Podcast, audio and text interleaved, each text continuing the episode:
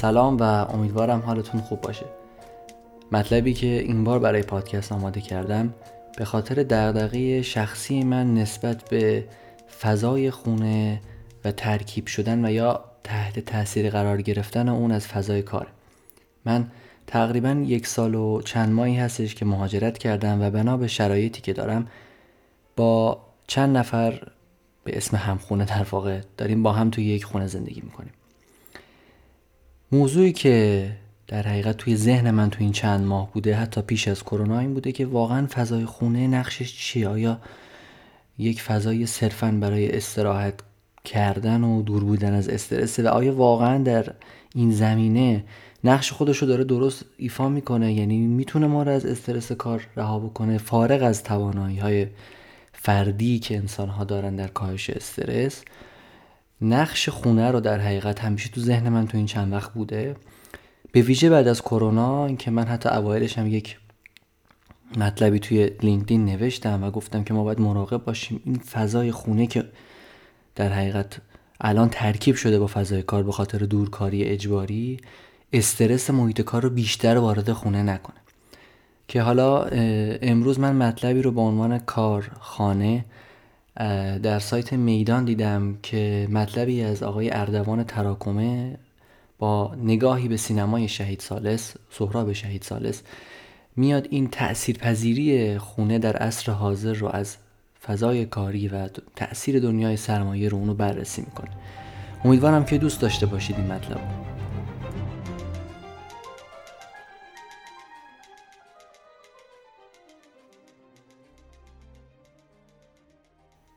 در یادداشت پیش رو در تلاشم تا نشان دهم که چگونه تقریبا تمامی عناصر فرمال و ساختاری فیلم های سهراب شهید سالس همگی در راستای ترسیم جهانی است که از طریق آن می توان به تجربه زیسته فیگور تبعیدی و غریبه در جامعه معاصر نزدیک شد.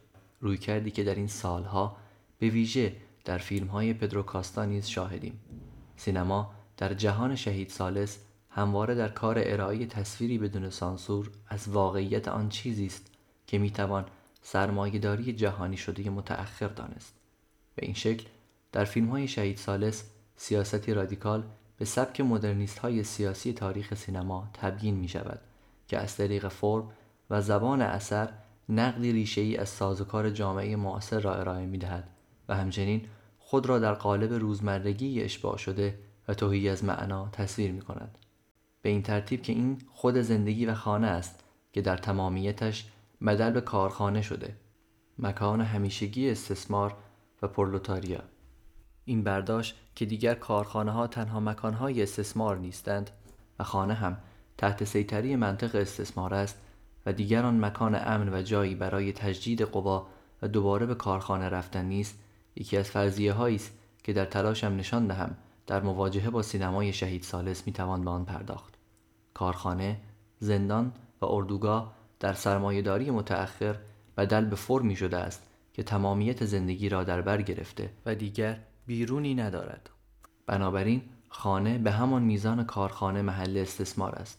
ایدهی بحث برانگیز که در سطحی دیگر در فیلم ژان دیلمان شماره 23 که دوکوموس ده هشتاد بروکسل به کارگردانی شانتال آکرمن هم آن را شاهد بودیم آکرمن در ژان دیلمان این جابجایی مفهومی مکانی را در جهان دهه 1970 به نقدی فیمینیستی پیوند می‌زند تا نشان دهد که زنان همان پرولتاریای مدرن و آپارتمان های مدرن برای آنها همان کارخانه های قرن 19 برای کارگران است و خانه چیزی جز زندان زنان نیست و در نتیجه مقاومت نیز از همانجا آغاز می شود.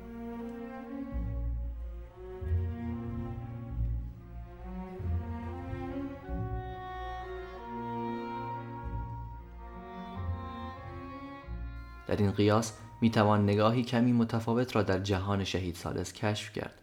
در آنجا موقعیت رها شدگی و تبعیدی و مهاجر بودن در عامترین معنای این واژه ها ترسیمگر پرولتاریای مدرن دوران ماست. اما وجه مشترک حائز اهمیت هر دو جهان همان جابجایی کارخانه به خانه به عنوان مکان استثمار و تباه شدگی است. خانه به این معنا علاوه بر مکان استثمار و بردگی که به ویژه در دو فیلم یوتوپیا و نظم واضح است به شکنجهگاه و سلول زندان نیز شبیه شده است. تو گویی شهید سالس در پی اثبات یکی بودن کارخانه و زندان در قالب خانه هاست. در نظم شهید سالس در سکانس پارک جنگلی دوست معمار اسلاتوکوفسکی به او گله می کند که مجبور است برای درآمد بیشتر خانه های کوچک و محقر آپارتمانی 27 متری طراحی کند و در ادامه می‌گوید خانه های آپارتمانی شبیه سلول های زندان شدند. در خود فیلم نیز شهید سالس از طریق میزانسن و نوع قابندی پلانهای خانه اسلاتوکوفسکی بیکار دائما در حال یادآوری همین مسئله است که مکان زندگی انسان معاصر چیزی جز سلول های تنگ و انفرادی زندان نیست که در سکانس بینظیر تیمارستان نیز خود را نشان می‌دهد. انگار تمام نهادهای مراقبتی کنترلی جامعه مدرن در حال تشکیل اردوگاهی بزرگ هستند برای کسانی که تن به این سازوکار تحمیلی نمی‌دهند و برای آنها سلول های ایزوله در نظر می گیرد. شهید سالس در نظم از طریق خانه های آپارتمانی مدرن و اتاقهای نگهداری تیمارستان نشان می دهد که ما در حال زیستن در یک اردوگاه بزرگ هستیم یک آشویتس هر روزه و بی پایان داخل پرانتز آشویتس اردوگاه کار اجباری بوده که نازی ها در زمان جنگ جهانی دوم ایجاد کرده بودند. گویی برای همین است که اسلادکوفسکی که در طول فیلم در صبح روزهای تعطیل در خیابان فریاد بیدار شوید سر می‌داد و در بخش پایانی فیلم در راهروهای تیمارستان فریاد آشویتس سر می‌دهد که سوای شباهت آوایی این دو واژه در زبان آلمانی اشاره به همین منطق اردوگاه نیز دارد. حتی تیتراژ درخشان ابتدای فیلم نیز به نوعی به همین اشاره دارد. وقتی که شهر را از پشت میله های نشان می دهد که بیانی است از زندانی بزرگتر.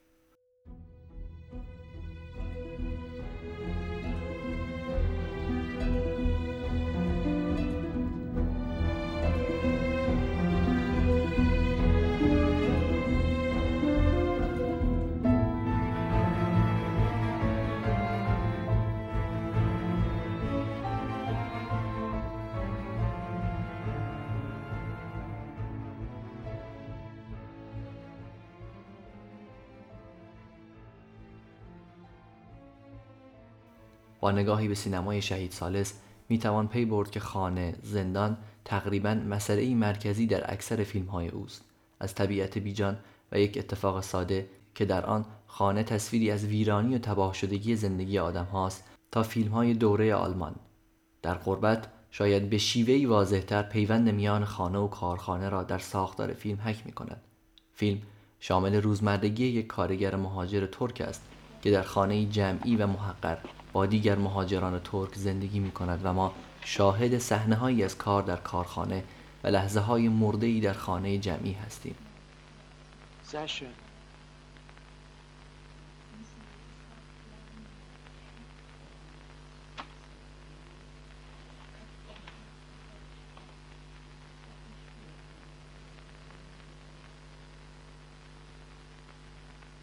Was macht er?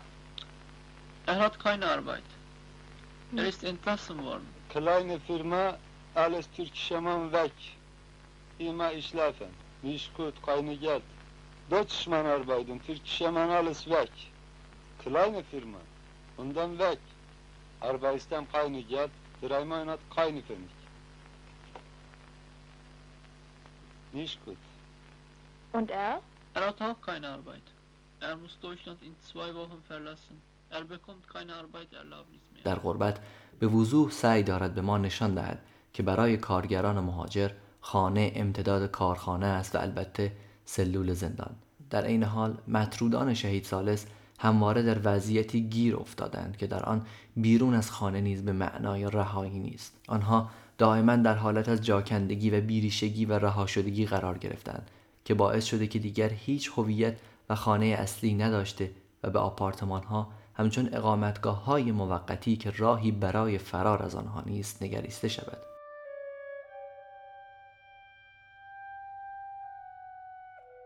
در یوتوپیا یکی از دختران سرکش بعد از رفتن از روسپی خانه دوباره و برای پرداخت اجاره خانهش مجبور می شود به آنجا بازگردد و یا دیگر زنان آنجا که اساسا جا و مکانی برای زندگی بیرون از روسپی خانه ندارند.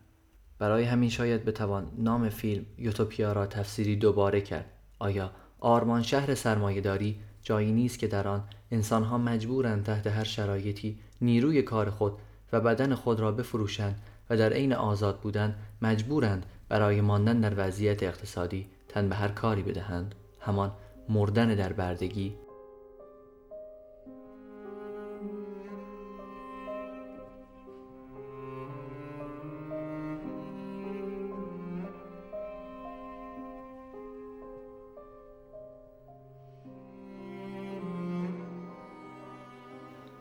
گفتار متن شخصیت زن در گیرنده ناشناس که شوهر و فرزندانش را رها کرده است در پلانی درخشان در حالی که دوربین در حال حرکت افقی بر روی خانه آپارتمانی پن می کند می‌گوید که برایش این خانه همچون یک زندان است.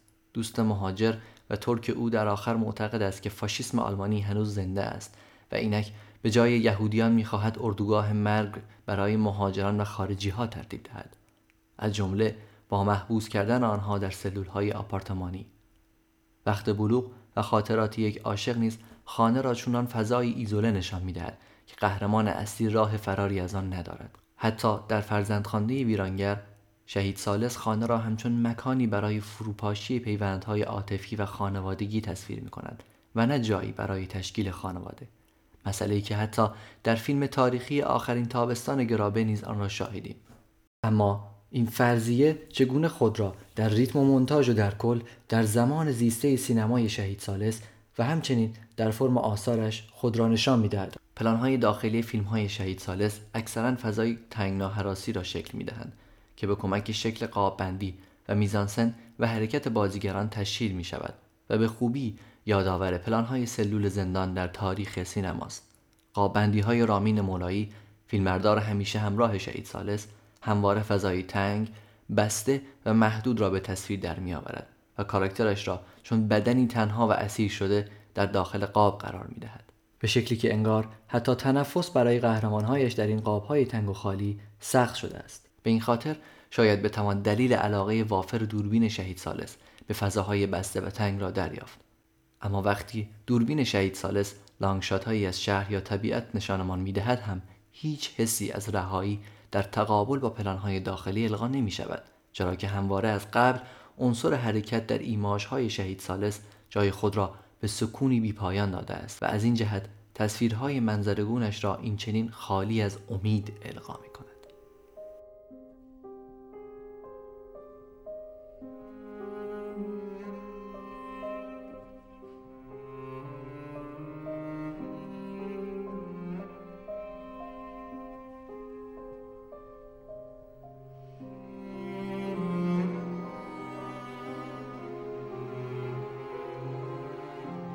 به این اعتبار دوربین شهید سالس اکثرا ثابت و بی حرکت و در سکونی دائمی است.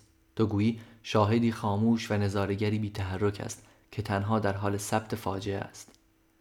گیرنده ناشناس در بخش پایانی با تصویر زنی تنها در خانه خالی قاب گرفته می شود که فضای خاکستری پلان و نوع قاب بندی که زن را محصور در خانه خالی تصویر می کند نمونه ای از این نوع قاب بندی های شهید سالس است. در قربت با موتیف کارگر مهاجر ترک نشسته بر تخت نشاندار می شود یا در یوتوپیا در پلانی مشهور دوربین تمامی زنان کارگران جنسی را در قابی قرار می دهد که انگار قرار است مخاطب بگوید از زندان قاب هیچ راهی برای رهایی نیست.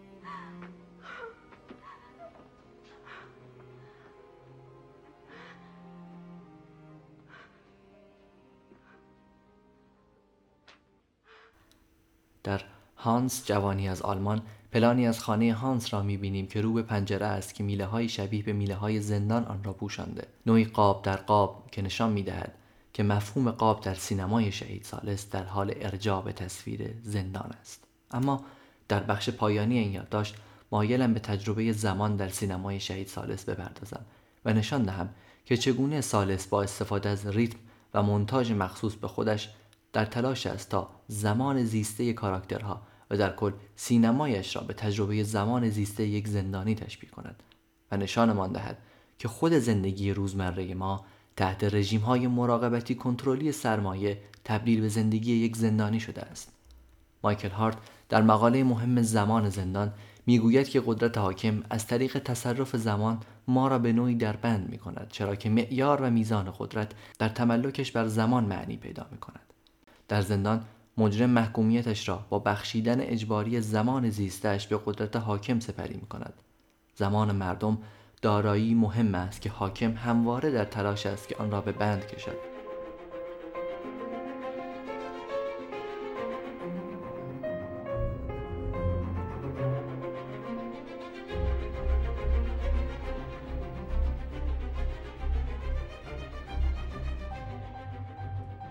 از طرفی در سرمایهداری متأخر این زمان به بند کشیده شده و توهی و هدر رفته زندانی به کانون اصلی زمان خود جامعه بدل شده و سیستم به یاری نهادهای مراقبتی خود و آپراتوسهای ایدولوژیکش زمانی کاملا برنامه ریزی شده را برای ما تعبیه کرده است. کار، خواب، تلویزیون.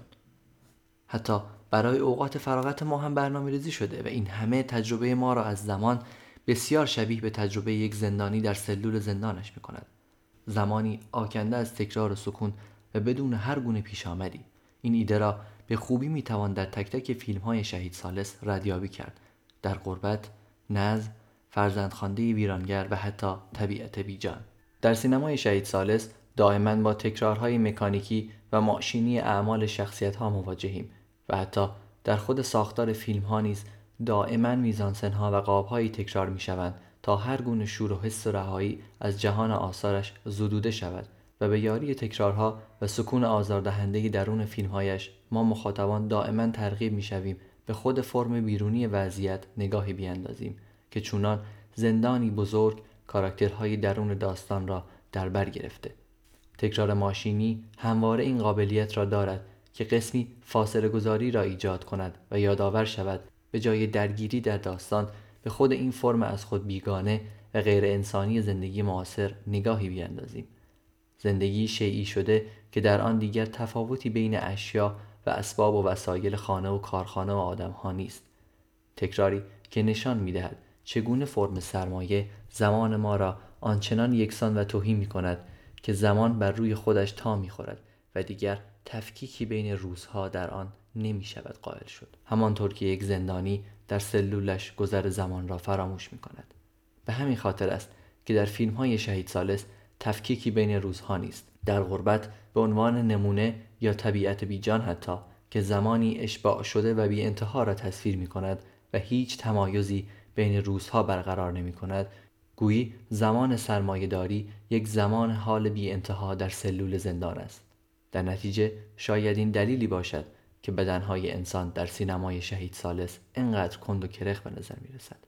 این بدنها دیگر حتی بدنهای خسته کارگران از کار برگشته نیستند بلکه بیش از آن شبیه به بدن زندانیان یا حتی فراتر شبیه به بدنهای نیمه مرده زندانی های اردوگاه های مرگ با حرکاتی ماشینی و بیهس گویی هر نوع حساسیت انسانی در نتیجه تماس با جهان از آنها گرفته شده است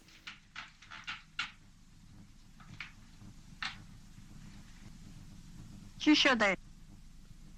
از کار بیکار شدم.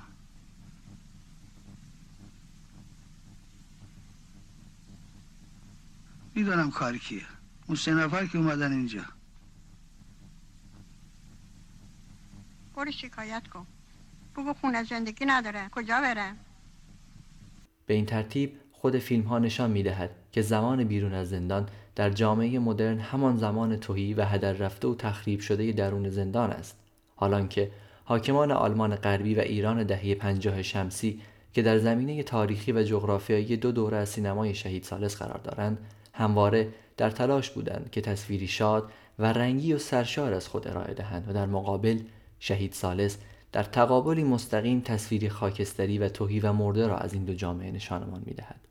سینمای شهید سالس به این اعتبار جستجوی نومیدانه برای زمانهایی از دست رفته است.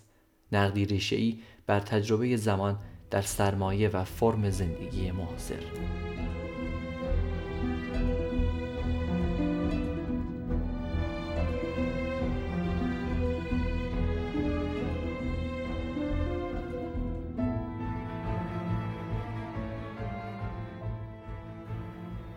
زندان همان جامعه ما در واقعی ترین فرم خیش است. دقیقا به همین دلیل وقتی با سوالهای وجودی و دلمشغولی های هستی شناختی زندانیان مواجه می‌شوی لاجرم به کیفیت وجود خودت شک می‌بری. اگر من در آن گوشه سرشار از هستی زندگی می کنم که زندانی ها رویایش را میپرورانند آیا زمانم واقعا آنقدر پر و سرشار است؟ آیا واقعا زندگیم تباه شده نیست؟ ساختار زندگی مرا نیز رژیم های مراقبتی تعیین کردند. روزهایم با تکرار مکانیکی به جلو پیش می رود. کار رفت آمد تلویزیون خواب.